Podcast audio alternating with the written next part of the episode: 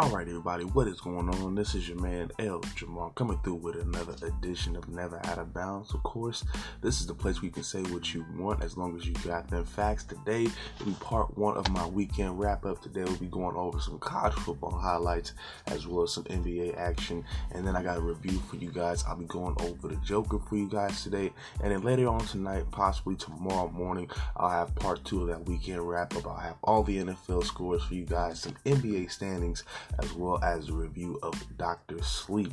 Um, let's get right into it, of course, with some college football news. Uh, this one's coming from Alabama, and it looks like their starting quarterback starting quarterback Tua Tagovailoa will be missing the rest of the year.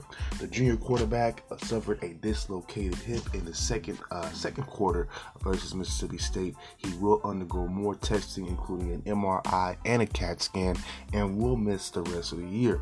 Uh, the Tide was still going to win the game, 38 to seven, and Bama was actually up 35 to seven uh, when Tua took his injury. Uh, he was actually hit from behind uh, by two defenders while scrambling. Uh, he would need to be carted off the field. Now, this thing here, um, I'm going to break down some stats here. Very important stats, especially uh, for Alabama going ahead into the, the, last few games of the season. Uh, Tua did pretty well up until the injury. He would go 14 of 18 for 258 yards. He would also score two touchdowns. However, uh, like I said, they were up 35 to 7 in the second quarter. When he went down, they would only score three more points after that, and the backup Mac Jones, he will go just a 7 11, 7 for 11 for 94 yards and zero touchdowns. He didn't throw any picks, but zero touchdowns. I, th- I thought that was kind of concerning, uh, being that they are fighting for a conference championship. Uh, that I think that definitely. Uh, I don't think that. I mean, it, it takes them out out of the, the, conference championship game. I mean, of course, they've already lost to LSU, uh, but again, if they were to make it, it'd just be a little bit more difficult to win it. It's a little bit more difficult to get to the playoffs now without Tua Tagovailoa. Just uh, just looking at the stats right now, again, he already had he would he already provided the team two touchdowns uh, right before his injury. That was just in two quarters. Mac Jones, he uh, pretty much has the rest of the way to go. The rest of the second quarter, of course, the, whole second half, he only puts up 94 passing yards. I thought that was very concerning. Um, and look and look for. Um, I think that might come back to haunt Alabama in that major in that ball game they have and, and somewhat uh, throughout the rest of this year. They only got a couple games left, but I, I think it might come back to haunt them. Uh, but let's go through the rest of the top 25 scores uh, throughout college football. First and foremost, we got Oklahoma State getting it done in some Big 12 action versus Kansas. 31 to 13 uh, was the final score there. Oklahoma, of course, is a 2015 in the nation. Up next, we have number nine Penn State uh, needing all four quarters to get it done against number 24, Indiana. 34 to 27 is the final score here. Uh, like I said before, Alabama was able to get the best of Mississippi State despite not having Tua. Uh, number four, Alabama gets it done 38 to 7. Uh, look for them to possibly move up in the rankings. Up next, we have number 16, Michigan, getting it done against Michigan. Uh, sorry, Michigan State. 44 to 10 was the final score there. Number uh, number 15, Wisconsin gets a win against Nebraska, 37 to 21. Up next, we have Florida getting an easy victory against Missouri. Uh, number 11, Florida gets this one uh, 23 to 26. Uh, sorry, 23 to 6. Up next, we have number 16, Notre Dame beating number 21, Navy 52. Uh, sorry, number 16, uh, Notre Dame beating number 21, Navy 52 to 20. Up next, uh, we have Wake Forest getting it done easily against Wake Forest. 51 to 3 was the final score there. Number 18, Houston was also able to, sorry, number 15, number 18, Memphis was also able to beat Houston 45 to 28. Up next, we have unranked Iowa State taking out Texas, number 22, Texas 22 to 21 was the final score there. Uh, up next, we have another upset here. Uh, not an upset, actually. Uh, we have a FC a SEC matchup here between number five Georgia and number 13 Auburn. Uh, number five Georgia was able to pull this one out 21 uh, to 14. Uh, for at this point in the season, Georgia is now nine and one, and Auburn is now seven and three. Let's break down the stats in this one For Georgia, uh, they were led offensively by quarterback Jake Fromm, who went 13 of 28 for 110 yards. He also would throw for two uh, for three touchdowns. Running back D'Andre D'Andre Swift would have 106 rushing yards, and wide receiver Dominick Blaylock would have two catches for 50 yards and a touchdown. And wide receiver George Pickens and running back Brian Herrien would have receiving touchdowns as well. On defense, the Bulldogs were led by linebacker Monty Rice, who would have 10 total tackles, and defensive back Eric Stokes, who would have seven total tackles. For uh, for Auburn, on offense, they were led by quarterback Bo Nix, who went 30 of 50 for 245 yards. He would throw for a touchdown. He would also be the team's leading rusher with 42 rushing yards. He'd also have a touchdown on the ground as well. Uh, wide receiver Seth Williams would have 13 catches for 121 yards, and wide receiver Eli Stove would have a receiving touchdown. On defense, the Auburn Tigers were led by Jeremiah Dinson, who have eight total tackles, and uh, defensive end, excuse me, Marlon Davidson, who would have five total tackles and a sack. Up next, we have number two Ohio State getting a pretty easy win against Rutgers, 56 to 21. Here is the first upset. Here is one of the main upsets of the day. Number seven Minnesota goes down on the road against number 23 Iowa. I'm not kind of not surprised by this one the final score here was 19 to 23. Uh, Minnesota moves up to 9 and 1. Uh, Iowa moves up to 7 and 3. Let's break down the stats in this one as well. Our offense, Minnesota, was led by quarterback Tanner Morgan, who uh, who went 25 of 36 for 368 yards. He'd also throw for a touchdown. On the ground, Rodney Smith would lead the way with 46 rushing yards and a touchdown. Wide receiver Tyler Johnson would have nine catches, 170 yards, and a touchdown. Wide receiver Rashod Bateman would have six catches for 98 yards. On defense, defensive back Antoine Winfield Jr. will lead the way for the Golden Gophers, getting eight total tackles, and also linebacker Braelen uh, Braelen Oliver would have three total tackles and a sack. For Iowa, uh, offensively, they were led by quarterback Nathan Stanley. He would go 14 to 23 for 173 yards and two touchdowns. Running back Tyler Goodson would have 94 rushing yards and a touchdown.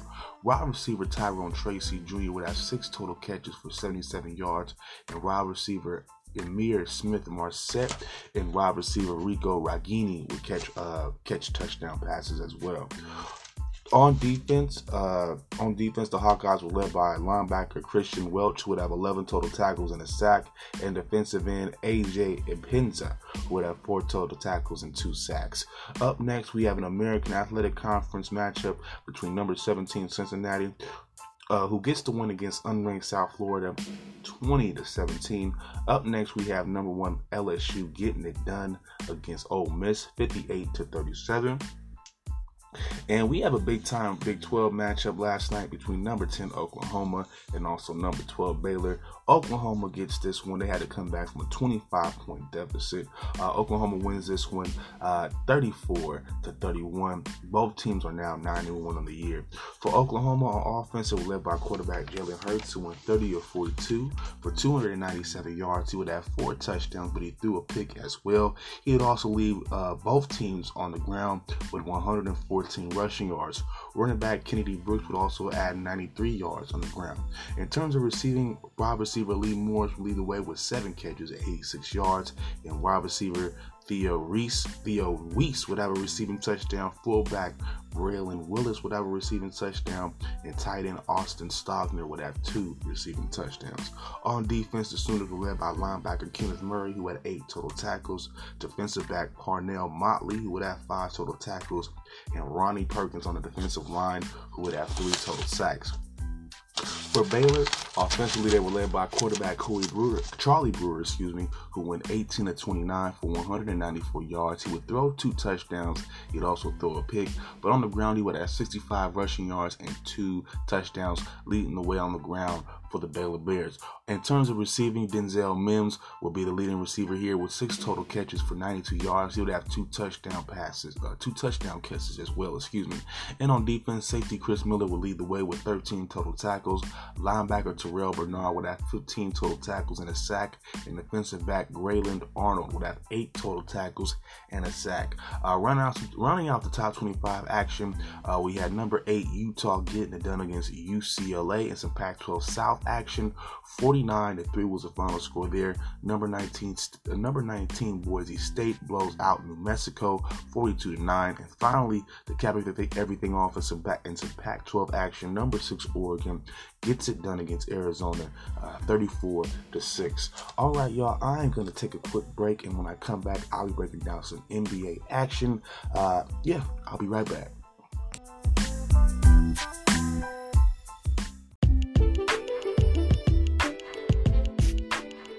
All right, y'all, I'm back. Let's talk some hoops. No news to really go over tonight. Uh, little out, actually, uh, at the start of next week, I'll give you guys a, a, look at the standings in the league. But no real news today. But let's get right into it with the scores from last night.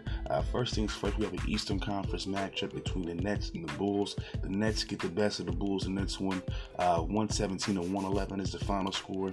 Uh, the Nets are now five and seven. The Bulls are four and nine. Uh, the Nets, and in this one, the Nets were led by guard Spencer Dinwiddie, who would have 24 points and also four assists, and forward Joe Harris would have 22 points, uh, 22 points, excuse me, eight assists, and also four rebounds. For the Bulls, they were led by guard Zach LaVine, who have 36 points and also three rebounds. Center Wendell Carter Jr. would have 18 points, 14 rebounds, and two assists, and forward Lauri Markkanen, who would have 16 points and 10 rebounds. Up next, we got another Eastern Conference matchup between the Bucks and the Pacers. The Bucks get the uh, get the W in this one, 102 to 83 was the final score in that one. The Hornets was able to beat the Knicks as well, 103 to 102. The Heat got the best of the Pelicans, 109 and 94. We got the Rockets beating the Timberwolves, 125 to 105. And the Blazers, they get a win here in this one against the Spurs, 121 to 116. I'm gonna break down the stats in this one for the Blazers. They were led by CJ McCollum, who had 32 points. He also would have seven assists and six rebounds. Dame would have 22 points, six assists, and also six rebounds. And Hassan Whiteside would be another 20 point scorer with 21 points and also 12 rebounds. For the Spurs, they were led by LaMarcus Aldridge, who had 30 points, 13 rebounds, and also two assists against his former team. Guard Bryn Forbes, who would have 17 points, and also forward DeMar DeRozan. He, and DeMar DeRozan and also Rudy Gay would also have 16 points between each of them, between both of them. And uh, moving on, we got the Raptors beating the Mavericks 110. I'm sorry, the Mavericks beating the Raptors 110 to 102. And finally, uh, we have the Clippers blowing out the Hawks 150 to 101. Uh, the final, uh, sorry, 150 to 101. The Clippers are now eight and five on the year. The Hawks, they are now four and eight. Um, for the Hawks, they were led by Trae Young, who had 20 points and 6 assists. He would also have 5 rebounds. For DeAndre Hunter, who would have 12 points and 12 rebounds, and also guard Cam Reddish. He would put up 12 points, 4 rebounds, and also 3 assists. For the Clippers, uh, Kawhi was out with a with a contusion, I believe, in his leg. Uh, but Paul George will lead the way, going for 37 points. He'd also have 4 rebounds and also 3 assists.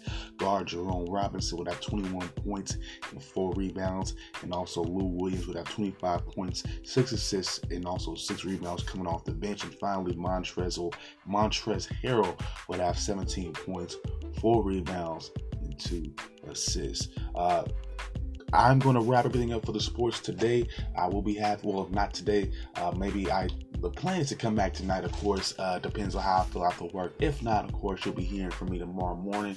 I'll be getting to part two of uh, of my sports wrap up of the weekend. Uh, of course, we'll be having some NFL action, and then of course we'll be going over the scores and also the standings in the NBA, uh, and then some news, of course, in the NFL as well. But before I let you guys go today, of course, I had that review for you guys. I had recently, uh, recently, uh, within about a week or so, I had well, I saw the Joker uh, the newest Joker movie, of course, with Joaquin Phoenix. We're going to talk about it just a little bit. Um, I think it's it's still relatively new. I think it's relatively popular enough so a lot of you guys have probably watched it. So I don't think I need to go through too much of a synopsis, uh, but I will break down what worked for me, what didn't work for me, and generally uh, how I thought the movie turned out. Uh, personally, what I really liked about it. Um, was I did like Joaquin Phoenix. Uh, I think everybody who's ever been a Joker, whether it be um, uh, whether whether it be I'm sorry, uh, Jack Nicholson, Heath Ledger, even Jared Leto, I feel like everybody puts their own little spin on it, and I think everybody generally, for the most part, makes it work. Even if we might not like Jared Leto's performance as much as Heath Ledger's, or uh, people might be at odds between Jack Nicholson and Heath Ledger or whoever, uh, I definitely think every every individual that's um, put put on the Joker mask or you know did the role, uh, it's definitely made it unique. Uh, whether it was all the way back in the '60s with the TV show and him and you know the comical look that he had, uh, whether you look at the the ranged look that Heath Ledger had, or even now with some of the elements that. What Joaquin Phoenix had. Everybody's a little bit different, which I liked. Uh, so everybody took a little bit of a, and everybody, I think everybody had a different approach to the role as well. I definitely think Joaquin Phoenix and, and Heath Ledger were definitely the method actors uh, of the role, and I think that definitely shows. Uh, there's some there's some things there that I, I definitely think um, that took some time for Joaquin to to get about the character, but I think once he was able to exhibit that, I, there's there's things. Um, again, there's things such as the laugh, uh, just his just his instability. I thought um, I thought Joaquin Phoenix did a good job of conveying that.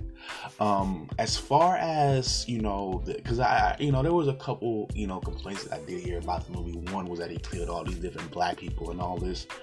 Uh, for what it's worth, yeah, he might have killed a few black folk, but he killed some white people too. Uh, he was a killer. The point was that he was deranged and crazy.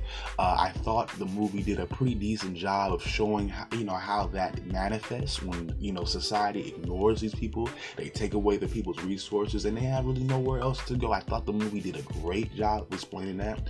Uh, the relationship between uh, his mother.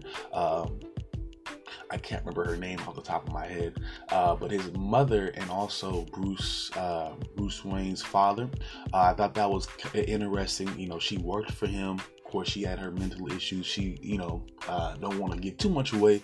Um, yeah, I don't want to get too much of the plot away, but let's just say she has mental issues, and that and that comes back to haunt uh, Arthur Arthur Fleck, uh, that being the Joker at some point in the movie. Uh, but then you also, but you, get to see some of all that. You get to see a lot of uh, mental instabilities and where it starts to an extent. You saw uh, how, and again, you uh, through the course of the plot, the movie, you got to see how it it affected Arthur throughout his life, and not and not only just you know it didn't just culminate with him just going crazy or just turning into the Joker.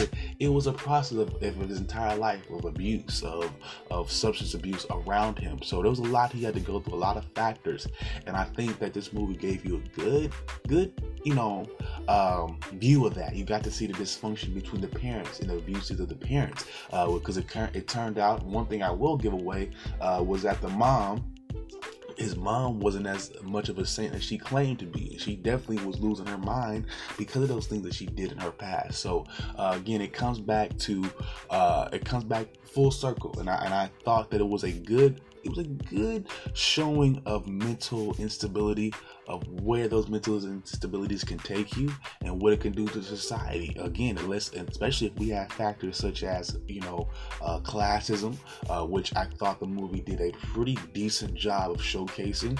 Uh, they, um, you know, in terms of the words being said to define each each group uh, in terms of how each side treated each other you got to see that dynamic. And it's not so much different in reality because there is classes in, in this real world.